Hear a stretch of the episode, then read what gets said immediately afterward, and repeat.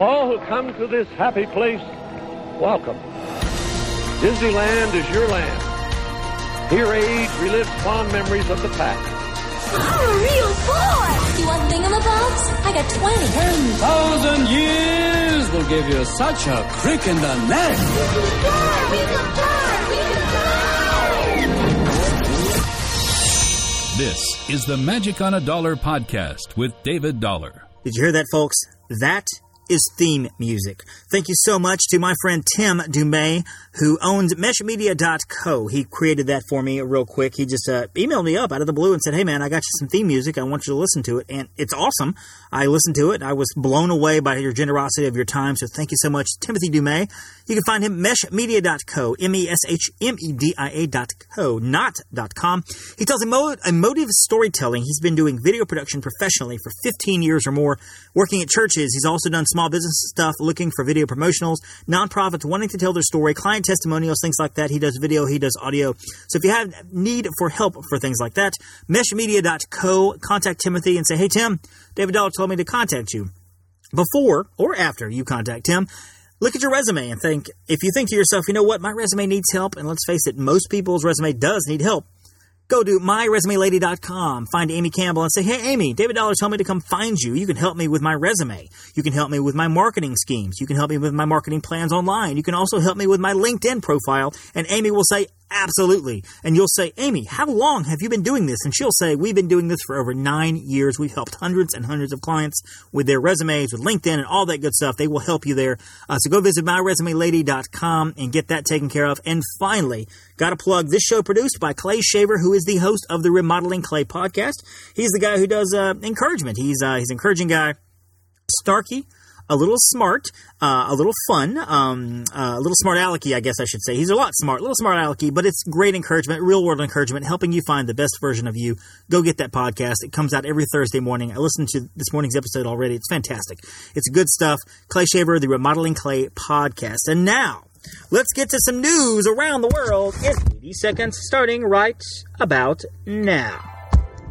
The Food and Wine Festival at Epcot is coming to a close this week, and uh, very soon, the last performance of the Food and Wine Festival Eat to the Beat concert series will be the band Squeeze from the 80s. They'll be singing their great song, Tempted by the Fruit of Another, and I'm sure they have more hits than that, but that's the one that I know, so that's the one that I quote. So if you're tempted by the fruit of the Squeeze to go see them, then go do it. Go check out the Food and Wine Festival this uh, before it shuts down. It's fantastic. Stitch's Great Escape will be opening up for the holiday season. That is a ride, a, a, somewhat derided attraction in the Magic Kingdom at Tomorrowland. People like it, some people don't, most people don't actually, but it will be opening up. It's been opening up seasonally here and there for in the busy times. Lately, it's been a Stitch meet and greet, but it will be opening up now fully uh, for the ride and everything. Probably meet and greet too until Christmas is over, and then probably go back to just doing a meet and greet.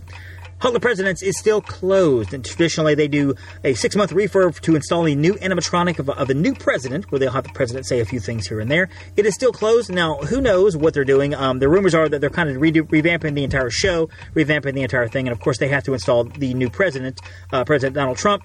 Um, I don't know why they're still closed. My guess is they're still trying to figure out how to handle some of the some of the political uh, atmosphere in the area. That's all I'm going to say. Anyway, it's rumored to be closed through the end of the year, through maybe opening up the first of next year. That is your news around the world in 80 seconds. Some more news here that we can we weren't able to get to in the 80 seconds because it takes a little bit more of a more of a discussion. Pixar Pier is becoming is going to open up fairly soon, sometime next spring. Now, this is an area called Paradise Pier right now in California Adventure over at Disneyland. Uh, Disney announced this uh, during the D23, and the OC Register reports that they're going to be doing for summer 2018. They'll be opening up new restaurants, rides, and attractions, all based around Pixar. Basically, three main areas. And then a fourth area of the older stuff. So the areas are The Incredibles, Inside Out, and Toy Story. And then they'll have kind of a Pixar California Park medley. The Incredibles, notably, is going to be the Incredicoaster. And you know that big coaster there, and I've showed pictures of it online. Um, it's called California Scream, and now it's a great coaster. It's so much fun. They're going to rename that the Incredicoaster, and they're going to do some incredible things with it, quote unquote, incredibles things with it, with some you know some new effects and some new new characters and whatever, that'll all be there to the Incredicoaster. Inside Out to be a neighborhood in that little uh, Pixar Pier area. Don't know exactly what that's going to look like, but it should be fun. It's cool to see Inside Out kind of get some love there in the parks, um, as well as the Toy Story area, which the Toy Story Mania ride is already there, so it'll be opening up a little, making it a little bit bigger, more of an more of a Toy Story area, kind of. I don't know if it'll be an Andy's room kind of thing or just a Toy Story neighborhood. Not really, not really sure. Finally, they'll be doing a, a, a, medley of Pixar tales on Mickey's Fun Wheel. And if you look at California Adventure Pictures, you'll see the big wheel that's there. It's like a Ferris wheel with these gondolas that kind of go around in a big circle. They will all have now different characters on them. So 24 new gondolas featuring different Pixar characters. But don't worry, Mickey's iconic face will still be on the uh, the side of the wheel, so you'll be able you will be able to see it. Now over in the corner, they kind of have what I call the kid rides: Paradise Gardens, Sym- the Symphony Swings, the Jumping Jellyfish, Goofy Sky School, the Golden Zephyr, Little Mermaid. In that area, that is going to be named Paradise Park. Now, on the side of uh, uh, Paradise Pier is Ariel's Grotto Restaurant and Cove Bar, and that's a, a very notable, very notable um, princess meet and greet, princess dining experience that will be rethemed and renamed into a new waterside lounge and grill. No word as to whether they will be doing any kind of Pixar um, any kind of Pixar uh, uh, meet and greets or Pixar you know, dining, which would be really cool. But we'll see about that. The, the, changes will be teased with a temporary unveiling on April 13th, 2018, at the Pixar Fest celebration, which begins April 13th. The date of Pixar Pier's permanent opening, however, has yet to be announced. Now let's let's look at some Disney history this week. Got some great stuff here. Song of the South opened up in 1946. This week in Disney history, in 1946, of course, a live-action animated musical produced by Walt Disney, based on the collection of Uncle Remus stories uh, starring James Baskett uh, as Uncle Remus. It takes place in the southern United States during Reconstruction, uh, where you have a little seven year old boy named Johnny who is visiting his grandmother's plantation for a stay. Johnny befriends Uncle Remus, one of the workers on the plantation, and Uncle Remus tells the stories of Brer Fox and Brer Rabbit and Brer Bear and so on. Now, Walt Disney had wanted to produce a film based on the Uncle Remus stories for quite a while, and it wasn't until almost 1940 that he started working with the Harris family, who who owns that for the film rights, and in 1944 they, they filmed Song of the South. The studio had a plantation set for outdoor scenes and some other scenes filmed in Hollywood. It's mostly live action, but they have some animated sequences as well. Premiered in Atlanta in 1946 in November uh, 1946. This week in Disney history um, was there, and it was pretty good financial success. Uh, produced the song "Zippity Doo Dah," Zippity Day.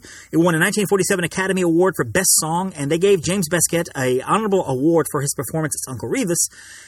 However, Song of the South is a very controversial film. Critics have described the film's portrayal as of African Americans as racist and pointing out the stereotypes that are in there.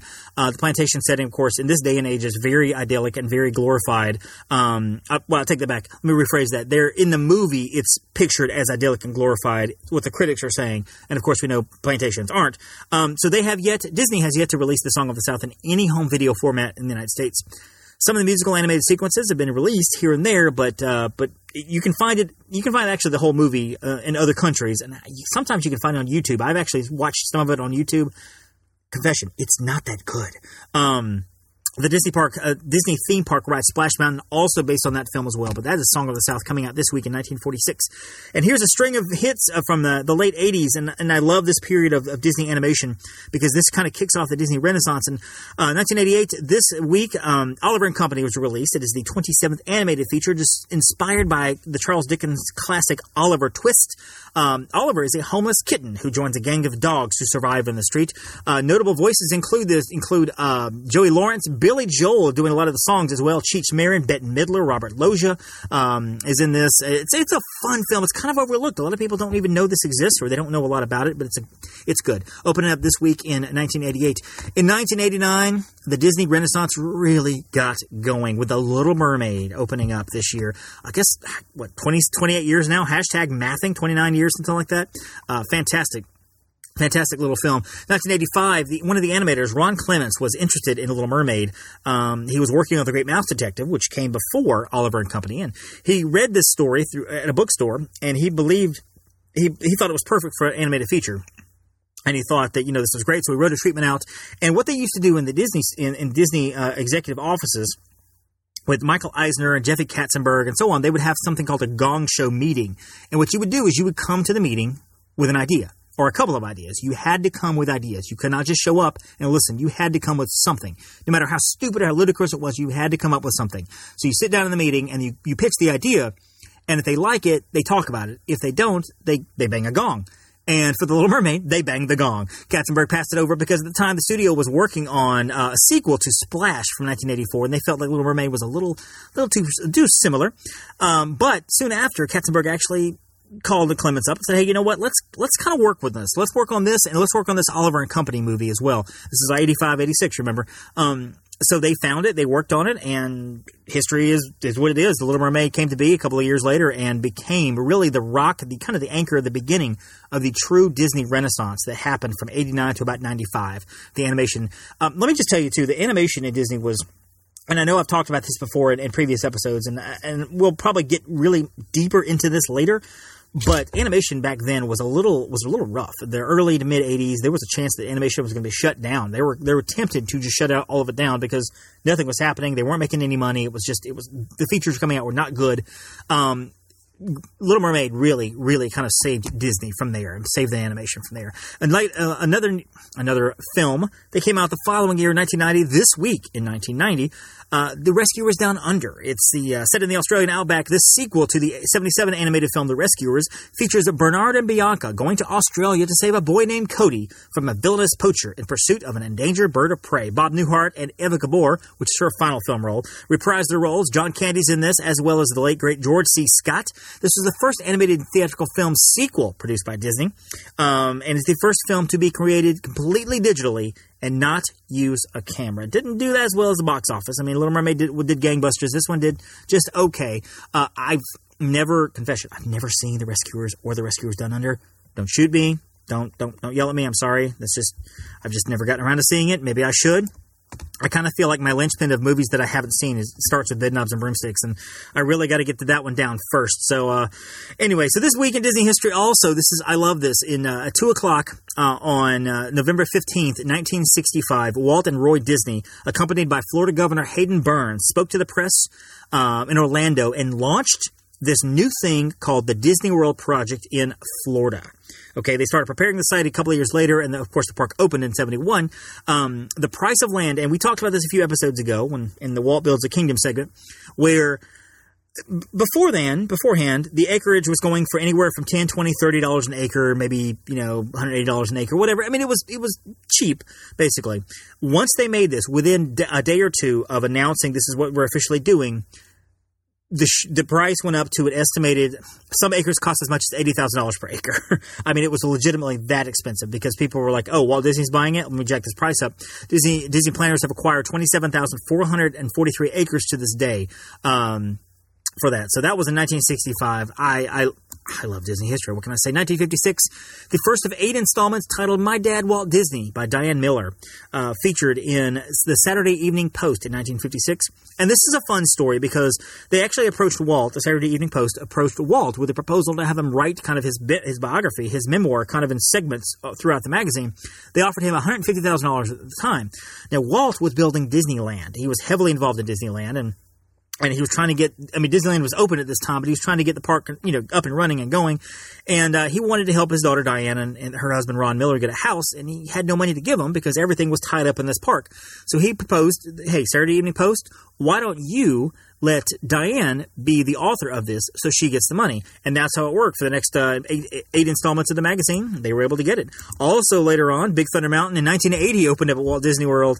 Um, so that ride is celebrating almost 30, almost 40 years now. Good Lord. Uh, that ride's pretty old. It's a, it's a great, great ride. It's a wildest ride in the wilderness, as they like to say.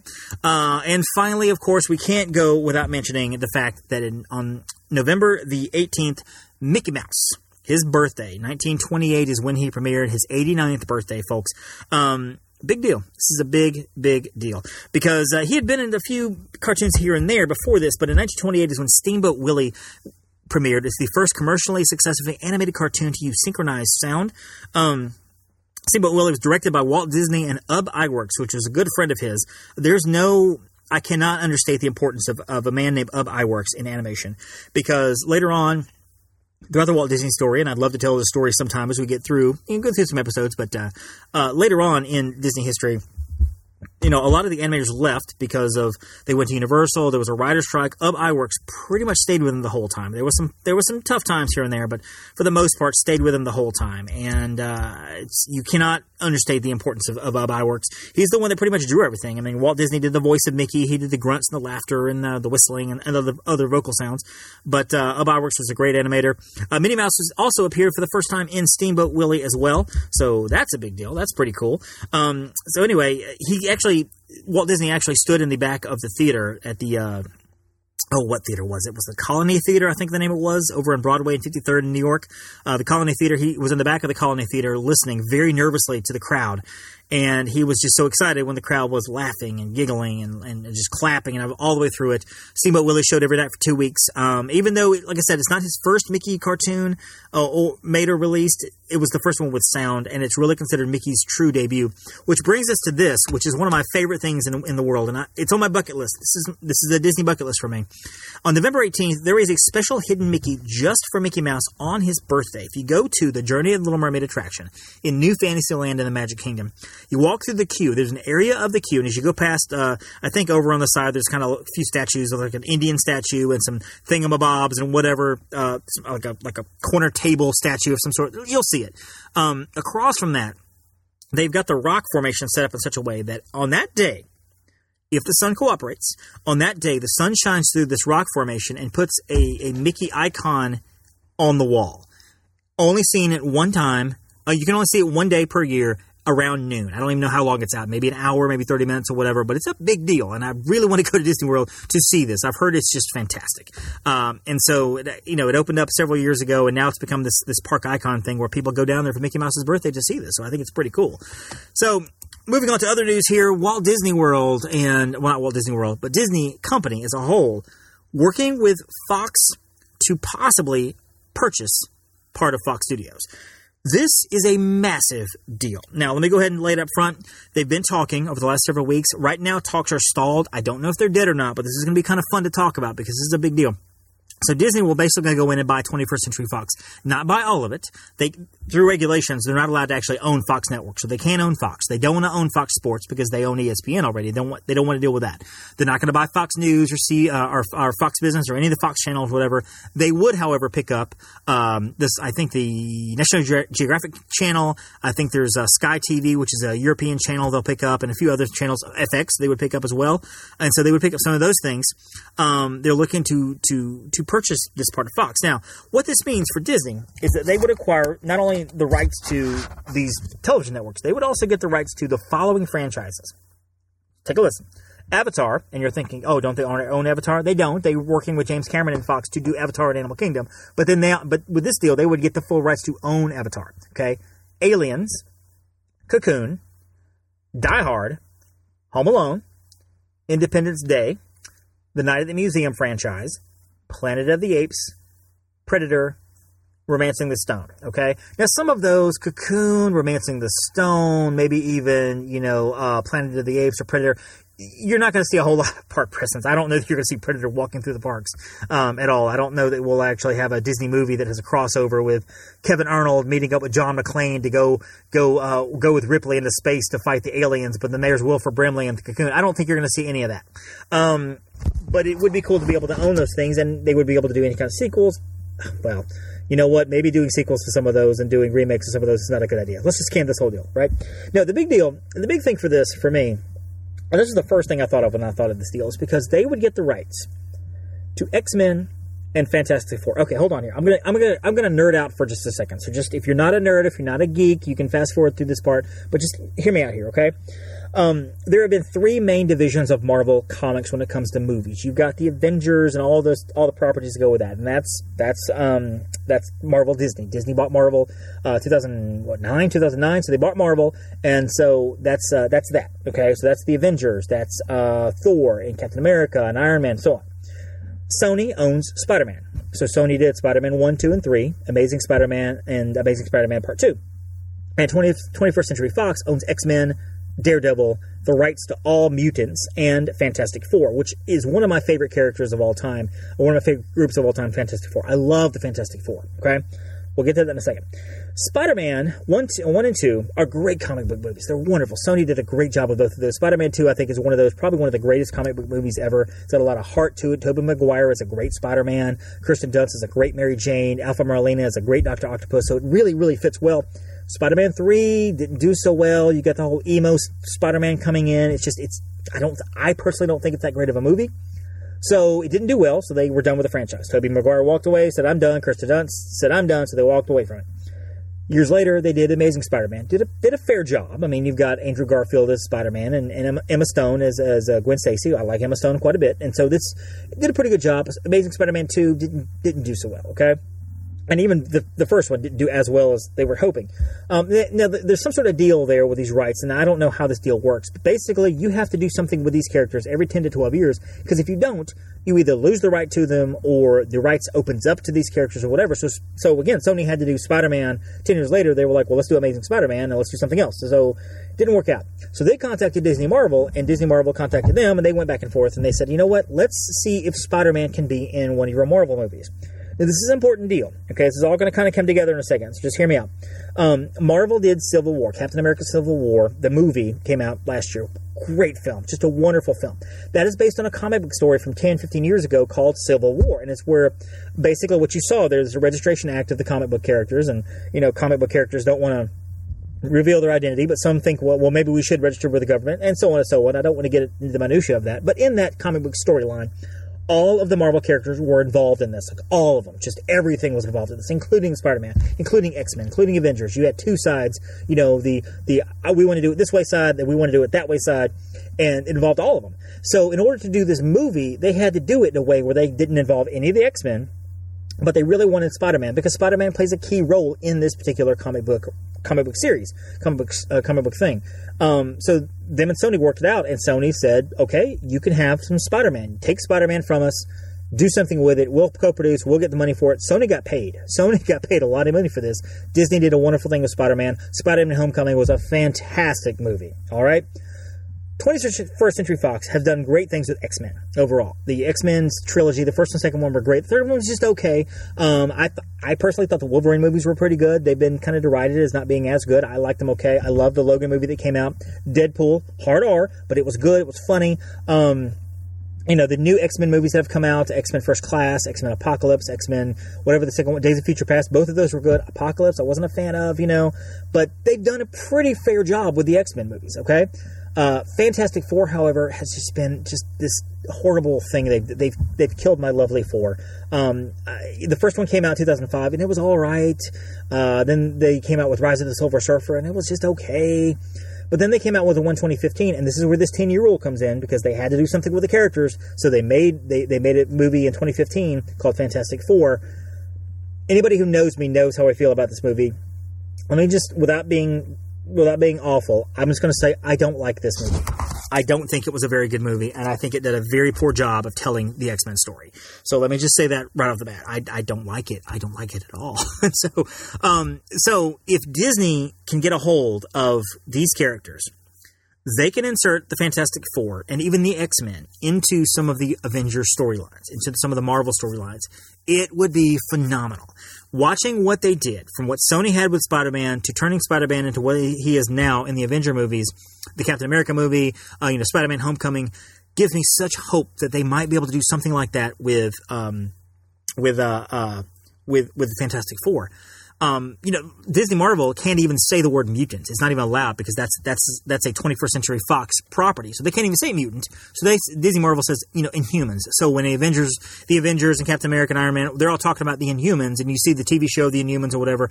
That's that's them. They can't say the word mutant. And I will tell you that even though Hugh Jackman has said, "Yes, well, I'm going to hang my hang my uh, uh, my claws up. I'm not going to play a Wolverine again," I'm pretty sure if they called him up and said, "Hey, man, we want you to come over here and be in the new Captain America movie uh, with with Chris Evans to be Captain America. Can you play Wolverine? I'm pretty doggone sure he'd say, absolutely, I'm in, I'm there, let's do it. Um, how great would that be? How would fantastic would that be? Now, again, this is a deal that's it's kind of stalled. I don't know if it's going to happen or not. It's a big, but it's a big deal if it happens. So, um, I I would love it. I would love it. So keep a watch out for that in the news. Just kind of keep up, and you know if it happens, I will let you know about it because I'll be all over that. And okay, so if you're not a geek, you want to come back to the to the fray now and come back to the fold, you can uh, you can now listen in and not worry about me uh, rambling on and on about comic book stuff. So real quick, this is kind of a kind of um, this, it's kind of a slow Disney news week. There's not a whole lot, ton of Disney news other than me spending ten minutes on Captain America and Wolverine. Um, I did want to kind of tell my story. I thought it would be kind of fun to share my personal Disney story with you guys uh, to kind of tell you where my love from Disney comes from. And a lot of people ask me, "How did you get started being a travel agent? How did you get start? How did you get started doing travel business stuff?" And I do it full time. Magic on a Dollar is where you can find me. It's magiconadollar.com. Magic on a Dollar is my website. Also, magic on a dollar at gmail.com is my travel email. Magic on a Dollar podcast is the podcast email. So if you have questions, you can always jump in and email me about podcast. I'd love to hear from you. Um, hence the name of the podcast. So, uh, but I thought it'd be kind of fun to share my little story here, and you know, we're already running close to thirty minutes here, but whatever, we'll keep going. So, um, I was uh, I was born a poor black child. Uh, hashtag the jerk. Hashtag Steve Martin. Now, I, I first visited Walt Disney World in 1982, and I was living with my grandparents and uh, we lived in Austin, Texas. And every every summer or so, we went down to Florida to spend two weeks, and that's where that's where my grandmother's family was from. That's where a lot of my family was from. Uh, Orlando, Winter Garden, Apopka, Ocoee, that whole area. Uh, Sorrento, I think, is around there somewhere. Um, I actually was born in Orlando. I spent my first couple of years there before I lived with my grandparents. Uh, when I was three or four years old, I went to live with them in Texas.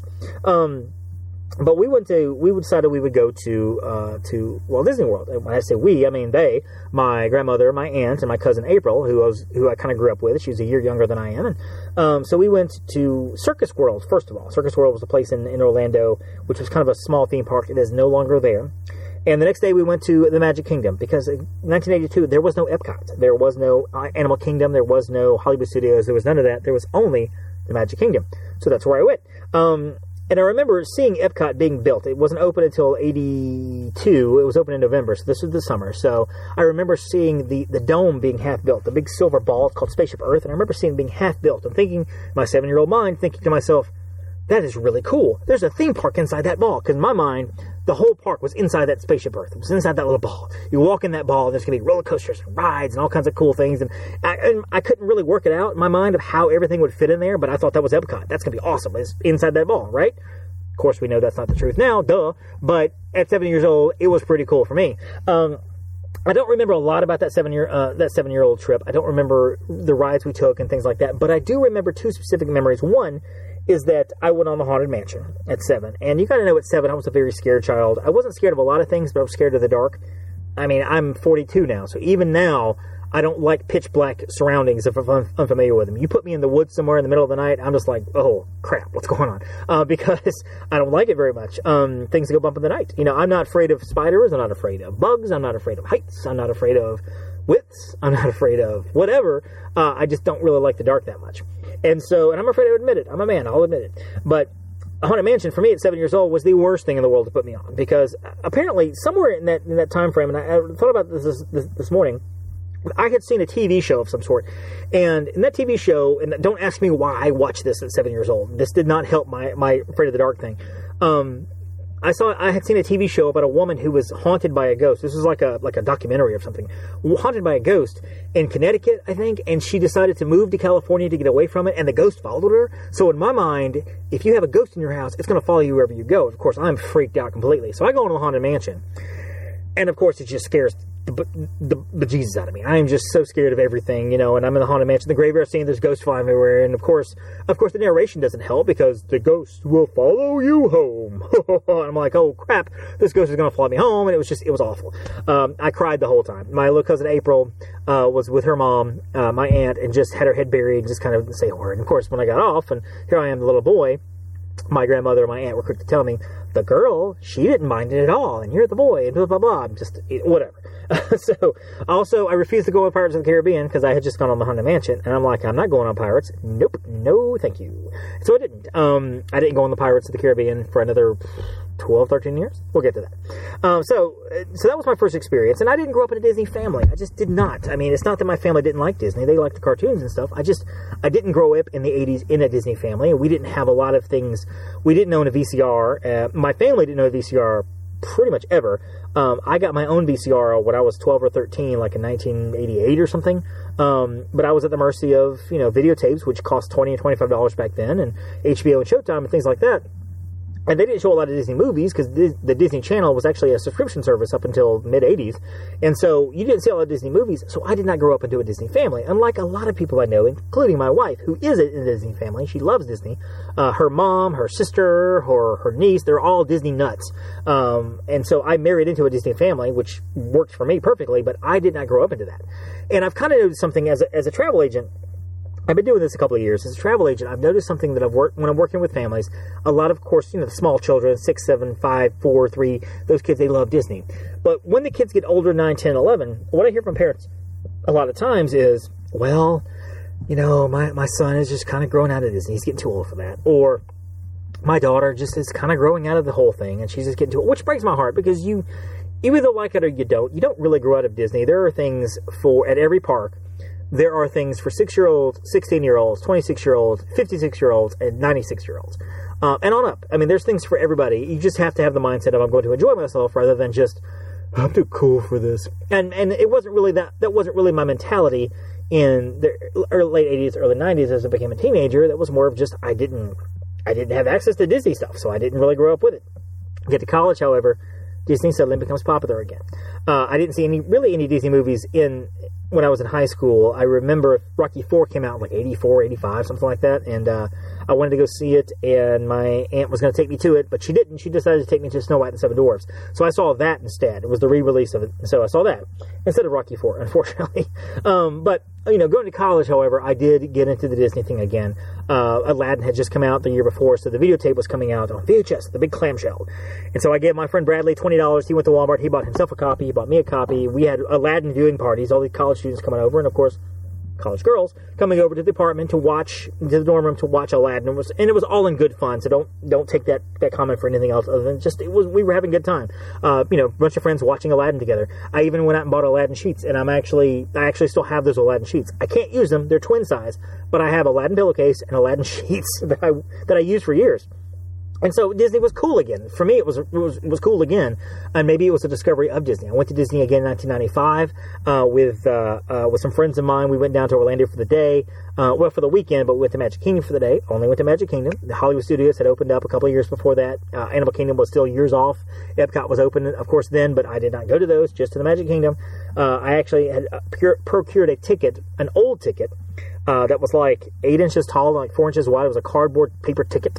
Uh, they had somebody had from work had given out to their their constituents, and they had passed it on to me and given it to me, and um, I used that to get in. It was a one day ticket. A couple years later, maybe 96, 97, I went with some more friends of mine, another group of friends. We went down to Walt Disney World again to the Magic Kingdom. This was riding the Sky Buckets, and so, I guess 97 ish before the Sky Buckets closed, and uh, had a good time and everything, but I had not really gone to any of the, any of the parks. Um, about 90, ooh, 95, 96, something like that, I went to the Montgomery Mall, and I went to college in Troy, Alabama, which is uh, which is an hour north of my hometown of Samson, Alabama, which is 10 minutes north of the Florida line, very bottom of the Alabama state. So you go up the, go up the highway through Samson, through and get to Troy. Troy went to college, and 40 minutes north of that is Montgomery, which is the state line or the state capital. And I walked through Montgomery Mall, and I was zipping through the mall or whatever, and I saw my very first Disney store. I had never seen a Disney store before. I had heard they existed, but I'd never gone in there. So I thought to myself, well, what if I worked there? That would be kind of cool. So I went in, filled an application out, got hired on the spot. Now, mind you, this is uh, this is poor college broke college kid driving a broke down car, uh, having to drive to work 40 miles. I work once or twice a week. Um, I got some free tickets, which was nice, and that's actually how I went a couple years later. Uh, got some cool pins, got some cool merchandise, but I really kind of got became ingrained in this whole culture of Disney because there were people there that there were people there then that are like I am now, that are rock solid Disney, Disney, Disney, and that's where they were. They was awesome. So I learned a lot from them. I learned about Disney history. I was reading books and I was looking at merchandise and I was kind of looking at historical stuff, and just how cool everything was. And I was like, well, I have to get to Disney. This is gonna be cool, right? It's gonna be great. So, and eventually I would go. Um, and so I worked there about a year and a half and learned a lot of stuff. Eventually I had to leave the job. It just it was too hard making that travel. Um, I'll, I'll, confess to you that I showed up late for work like three times in a row, and they kind of told me I didn't. They didn't really need me anymore because of that. Um, I was 21 at the time, maybe 22, and very irresponsible because most 22 year olds are. So you know, it happens and it's fine. But uh, so I left that job obviously and was like, okay, well, there you go, that's Disney stuff. And so uh, met my wife in 2000. We got married in 2004. Went on Disney on our honeymoon.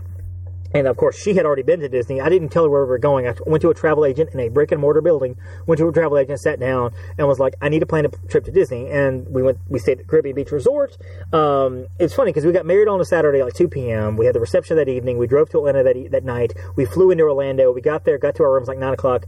Eight the next morning. We're in a theme park, so we're exhausted. My first ever, my first ever dining experience at Walt Disney World, aside from just walk up counter service burgers or whatever, my first dining experience ever was Cinderella's Royal Table at a little table by the window with a little confetti sprinkled all over it because we were honeymooners. That was our first meal together as a married couple. That was our first, save for the, the fast food Wendy's that we had all the way to Atlanta because we were starving.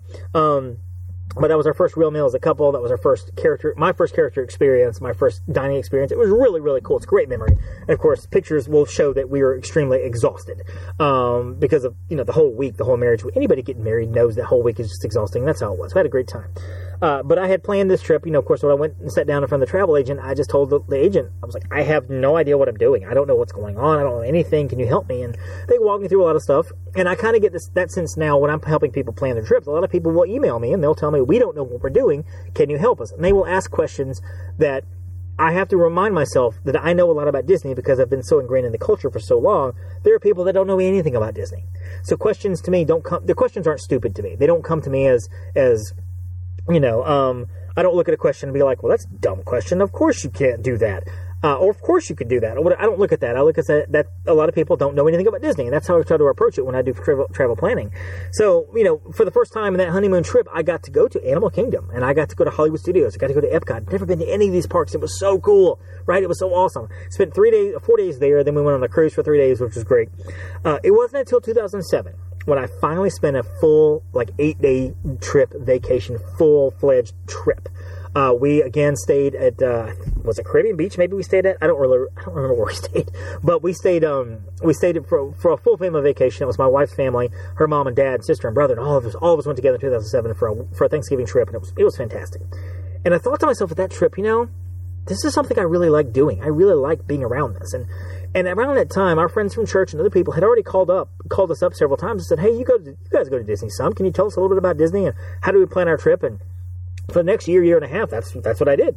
Um, I was walking through the mall here in Birmingham, Alabama, which is where I'm located, and I saw the Disney store was there. I'd been there many times, but I decided, you know what, I need I need a second time part time job. I, I was working at Starbucks at the time. I'd been there for many many years and was uh, doing managing stuff. And I thought, well, it would be good to kind of get a second job to earn money for Christmas or whatever. So I walked into the Disney store and met the manager. I talked to them for a few minutes, and lo and behold, three days later, I got offered the assistant manager position at the Disney store. Now, I was going in for a part time job, I was offered a full time career. And after a week of kind of praying about it, thinking about it, talking to people, getting wise counsel, I took it. I did. I took the job, and I said, you know what? I want this job. And so I left my job at Starbucks, went down to part time at Starbucks actually, um, went to the Disney store and worked, and that is where I truly that little that little ember that had been lit maybe in 2004, maybe even at the Disney store in, in, the, in the 90s that kind of been burning there a little bit threw gasoline on it. I fell in love with Disney completely then because I was older. I was able to more to really kind of comprehend more and put more time and resources into it, just studying. I was the movie guy. I was the one that people would come to and say, "Hey, you know, is so and so available?" And somebody, one of the cast members at the store, would say, "Hey, David, is um, you know, is Jungle Book available?" And I would spout up, "Nope, it actually was last available in 2005. It went into the moratorium, into the vault, won't be available again probably till 2013." I mean, those are the kind of things I would do. I was reading books about Disney. I was reading books about Walt Disney. I read his biography once. I kind of went through it, and you know, and with that, we was able to go to the park more because, so you know, we as a manager, I was able to get a kind of a pass. So I could go to the park more and more, and um, to get in and get discounts on hotels and stuff. And so, you know, because I was a cast member, um, so we went to the parks three or four times through 2008. or went to the parks five times 2009, like three times. We went to the parks multiple, multiple times. Um, I went down there over and over and over, and I was learning and picking up so much information and just loving it, loving the company, loving what it was, loving the his- history behind the company. And, you know, that's why I love Disney so much because there's so much history there, so much history there. Um, but it's just fantastic. It's just it's it's it's wonderful. It's great, right? It's just it's great.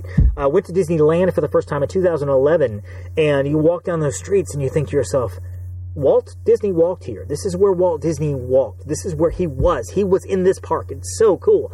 So fell in love with Disney. People were actually call, you know still calling me over and over help help plan our trip. In 2010, a friend of ours. Uh, a family friend of ours from church um, called us up and said, "Hey, we want to take you to lunch if you will tell us how to plan our trip." And so we went to lunch. We kind of answered all the questions, you know, park hoppers this and fast pass that. And this is back when they had the paper fast passes. Um, you know, these restaurants and that resort and so on and so on. And so I told, I, I told her, her name was Hillary, and I said, Hillary, let me do you, let me do something for you. I will sit down and I will write out a tip sheet. I'm thinking I'll probably give you two or three pages of tips, right? What I ended up writing was 45 pages of information, park by park, stuff by stuff, because there was so much I wanted them to know. So much I wanted to know. About this time, the Disney store closed. April of 2010, it closed down and it broke my heart. It was a job that I loved so much. I loved it. All things work. Uh, all things work for his good, which is fine. Um, you know, because it all worked out in the end, as you'll see. But it really broke my heart. I, I grieved over that job for close, probably close to a year. I really did love that job so much, and I left that job, of course, because it closed down. And about a year later, two years later, somebody called me up from another Disney store in Atlanta. It's a friend of mine from college, and said, "Hey, um, are you interested in doing Disney travel?" And okay, what do you mean? And she said, well, she said, I, I work for a travel agency now. I worked at the Disney store before. Now I'm at a travel agency. Uh, I want to know if you'd like to help me. I'd love to help you bring you on board. And I said, absolutely. That'd be fun. Not knowing anything about the travel business whatsoever. None. Not a single thing about it. So I said, you know what, that's fun, let's do it. And so I kind of helped her out a little bit, learned a little bit here and there. And uh, probably 2013, I joined the travel agency, and, and she actually called me up and said, hey, I'm starting a new travel agency. I'm starting one, whereas we were a part of one before. She's like, I'm now starting one now officially. Um, would you like to be one of the members of my travel agency? Absolutely. So I'm one of one of four people in the travel agency, which eventually grew to like 40 agents overall a couple of years later, um, there were some disagreements we had. I won't go into any of that. I will just say I had some disagreements with with some things, um, and I left that travel agency, went to a friend of mine. We started another travel agency, and Paradise Falls Travel Co., which is where I work now. Actually, uh, Kirsten Smith is the owner and operator of the Paradise, Paradise Falls Travel Company, and, and so I'll say this: if you love Disney stuff, I love to talk to you. I want to talk to you about your Disney travels, Universal travels. But if you're thinking, you know what, maybe maybe Disney is next year. I'd like to go to Jamaica. I'd like to go to the Mediterranean. I'd like to go on a Princess cruise or a Viking cruise or something. Call me up and I will put you in touch with Kirsten and some of our great, great agents at Paradise Falls Travel Co. Uh, I would love to help you, send you over there because they will take care of you. I'll do your Disney stuff, I'll be happy to, but they can take care of the rest of the world. I'll take care of the world, and they'll take care of the rest of the world. That makes any sense. Anyway, so that's kind of how it how it happened. 2015 in July of 2015, um, I announced to a group that I was speaking in front of, a group uh, that I, a Facebook group that I had online um, that I was a part of. I announced to them that I was going full time. Uh, my wife and I, uh, I had left Starbucks already, and I worked for another company. And about December 2014, my wife and I decided, you know what, the Disney business is getting so insane. We're doing so much Disney stuff that we kind of have to choose one: either work your job, your daytime job, or do Disney travel.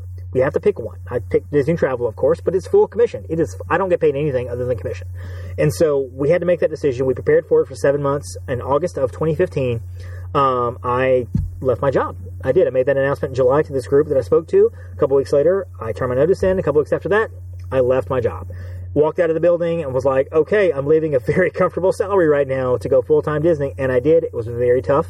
Uh, not a lot of money came in the first few months, but it started rolling from there. And since then, I have been doing travel now for maybe going on four years now. And I have helped, I think, I last count, something like 340 something families go to Disney World.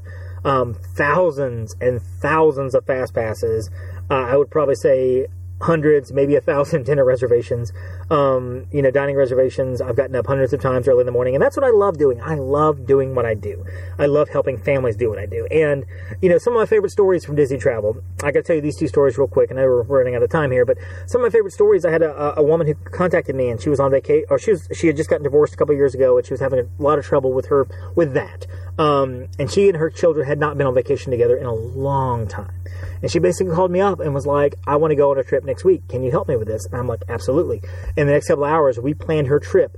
Uh, that she left like seven days later or five days later or whatever it was. She left for a week. Her and her kids got to get away on a vacation for the first time in forever, uh, which was really heartwarming. I was actually at Disney World once when I got a phone call from somebody that said, you know, I have want to go to Disney. I want to take my sister to Disney. She's disabled, and she's disabled to a point where she requires a lot of constant care. I want to take her with me to Disney World, not only to give her a vacation, but also to give my parents a, a, some time off as well. And so, which it just it it broke my heart to hear about the uh, hear about the young lady uh, who's disabled, but it was awesome that I got to go. I got to help that family. You know, she had, had she had recovered from cancer, but it left her with a disability, and just I got to help them do stuff. And this is what this is why I do what I do. A lot of times it is just, oh, you want to go to Space Mountain? Nope. You want to go do this? Oh, you want to go and eat at Cinderella's Royal Table? Okay, let me help you. But sometimes it is just, you know, hey Dave, we don't know what we're doing. We need help. We need this family trip. We need this family away. Another family over Christmas of last year. They had a tough year um, with a lot of things going on in their lives. And she emailed me back and she's like, You don't know what this trip meant to us. To get away, to be able to get away for five days, to leave the world behind, me and the family, and not have to worry about anybody else. She's like, it was life changing. And that's why I do what I do. I really love what I do. I lo- and I'm not perfect. I make mistakes. I've made some mistakes before. Um, thankfully, I've been able to rectify and correct all of them, which I've had people that I've made mistakes with have come back to me, which has been awesome.